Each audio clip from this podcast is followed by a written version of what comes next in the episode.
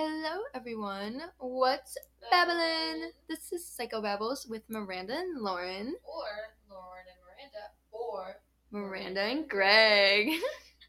this is the podcast for my class, Psychological Effects of the Internet, where I talk about the topics I'm learning and Lauren responds with her own thoughts if I have them. if she has them. This is another episode that I'm going scriptless for, so forgive me if it sounds like I don't know what I'm talking about. Because, I don't know. It's either I don't actually know what I'm talking about, or I do know what I'm talking about, I just haven't reviewed it completely. So let's just do it. I think this is episode. Oh, what did I say, Lauren? I just counted them all off. 77? Yeah. Yeah, this is episode. sure. I don't know. I think that- really paying attention. this is episode 77, and today we're talking about CBT. Yeah. Do we know what that is? Yeah. Yeah, what is it? I have no idea. CBT is cognitive Therapy. close. You forgot a word. There's a B in there. Cognitive behavioral therapy. Yay! She got it. Of course I did. Yeah, because you knew exactly what it was. Yeah. Yeah, obviously. Come on, guys. So, what is CBT? For a second there, I thought you CBD, and I was like, ooh. I saw that. I saw the way you like raised your eyebrows and you were like, ooh. And so I was like, okay, she clearly thinks I said something else. But anyway, so cognitive behavioral therapy is a common type of mental health counseling. Um, this is where you like work with a mental health counselor in a structured way by attending like a limited number of sessions. And basically, this is where they help you become aware of like inaccurate or negative feelings. So like you're aware of them and you can identify when you're having them Okay. and you can just like view challenging situations like more clearly and then respond to them in more effective ways. Okay. Um, and this is a very much helpful tool in treating mental disorders or illnesses like anxiety or depression. But like everything, like not everyone benefits from this kind of therapy. Um, so really, like people really have to like feel it out. So I think it's one of those things where you should definitely try, and then if it doesn't really work for you, then maybe find other types of therapy to get help. Uh, but really, like it can help anyone, like not even someone with a mental health condition, like just anyone to better manage stressful life situations. Um, so yeah, um, we're just gonna go a little further into like what CBT is because, um, because this episode's actually. I don't know if it counts as a part two because the next episode we're talking about like how we can help ourselves do like CBT, like self help through CBT. So this one's kind of just like what is CBT in general. Okay. Um, so hopefully we can get through this pretty quickly. Um, but yeah, so further acknowledging what CBT is, this is combining cognitive therapy where you examine things you think with behavioral therapy, which is examining things that you do. So by identifying the way you think, you can then change the way you behave. If that makes sense. I think so. I always have to add the if that makes sense because I just literally cannot tell if it's making sense, especially when I don't have a script in front of me. Valid. Um, but yeah, so basically, this talking therapy focuses on goals and like mostly on present day things that are affecting you in your life right now, um, and then like how you can manage those things, um, and just like thinking about like ways you can cope, like coping skills for dealing with different types of problems that can affect your feelings and behaviors. Um, because you know over time like negative thoughts when you're having negative thoughts so often like they can become habit in like similar situations. So it's like whenever there's a situation where i'm trying to think of maybe some maybe like running. Say we run in the mornings.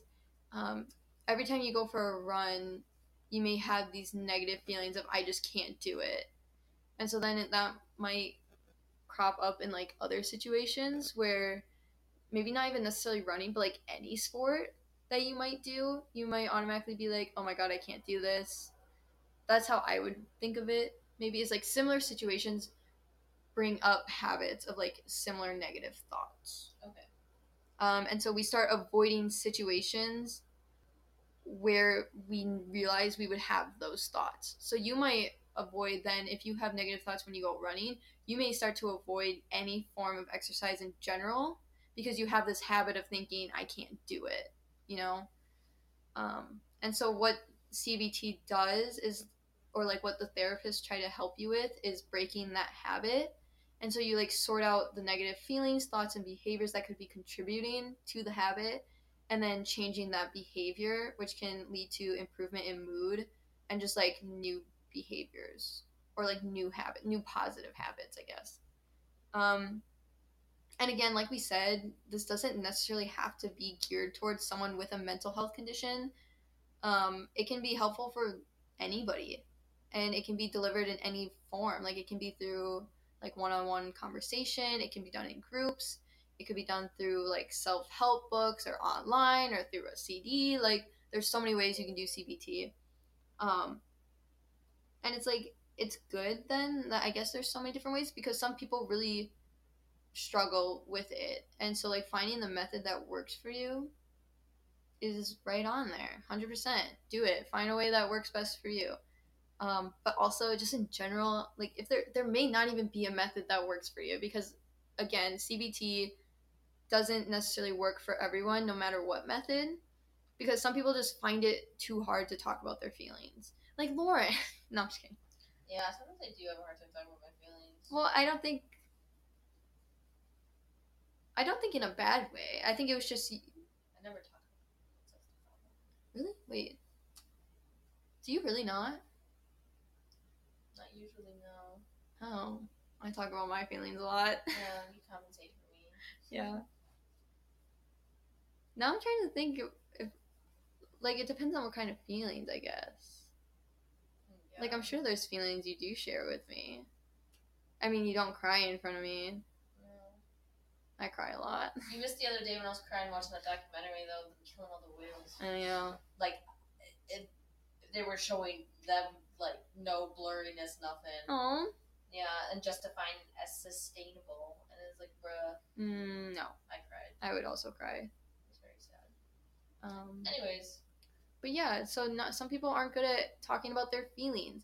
It's also CBT is also really very much a short term treatment, you know, and there might be problems that are just too complex to deal with in that short of amount of time. Like it might they may require a long term result or solution, and CBT doesn't really offer that. Um, it can also be hard, like just hard work in general. Like it can be take a lot of effort to because you're you're mentally trying to change the way you're thinking you're actively trying to recognize your own behaviors and then change them and so you're likely going to get homework and like you're going to have to practice the skills so that you can see a difference. And that can be hard work and some people can't commit to that. Um, so that's why some people might not benefit from cbt um, we're just going to move on to the next thing, which was a meta analysis of computerized CBT for the treatment of anxiety disorders. Um, and so basically, what they were what they were looking at is that access to qualified CBT is a major barrier to improving clinical outcomes in anxiety anxiety disorders. So what they did was they were looking at the efficacy of internet-based CBT for anxiety disorders, and then like the durability of treatment okay. gains, like how effective it was, or like how durable it was, like how if like did it keep working after the treatment. I can't tell if you're looking confused at your work or if you're confused about what I just said. Uh, I was just waiting for you to finish your sentence. Okay. Sometimes it's hard to tell when I'm finishing because I take so many pauses. Yeah.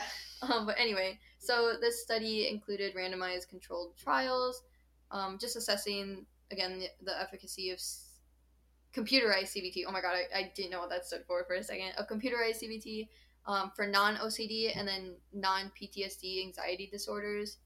Um, so there were 40 trials that were included, and they ended up finding that computerized CBT was significantly more effective than waitlist control like the waitlist control group um, in the treatment of anxiety disorders. So this is just showing that like people do get better when they're experiencing CBT online.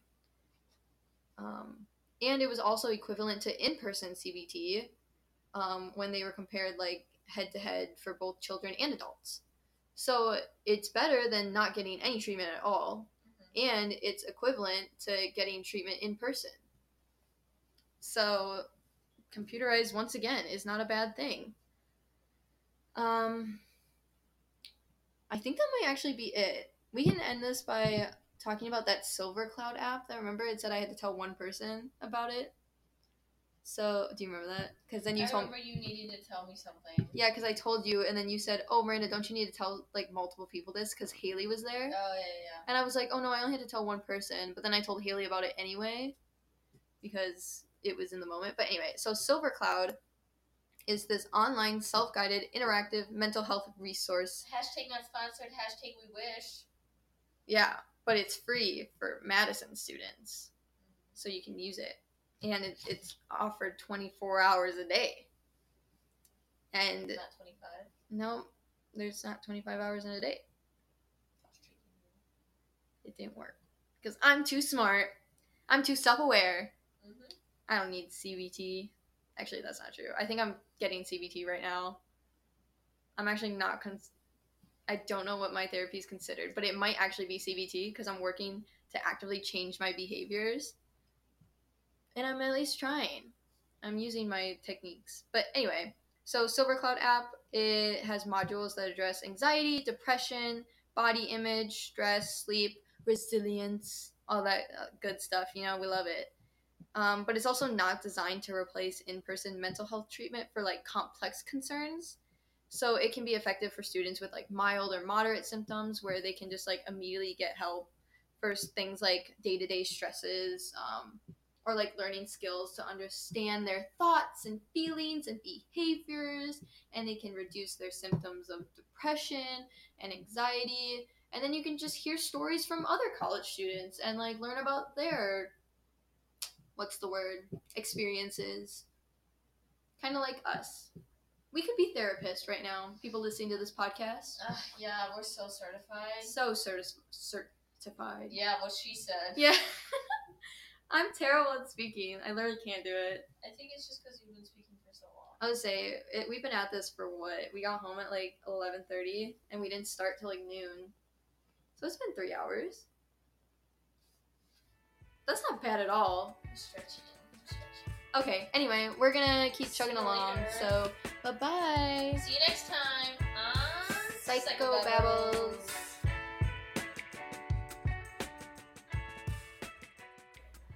This episode of Psychobabbles is sponsored by. Just kidding!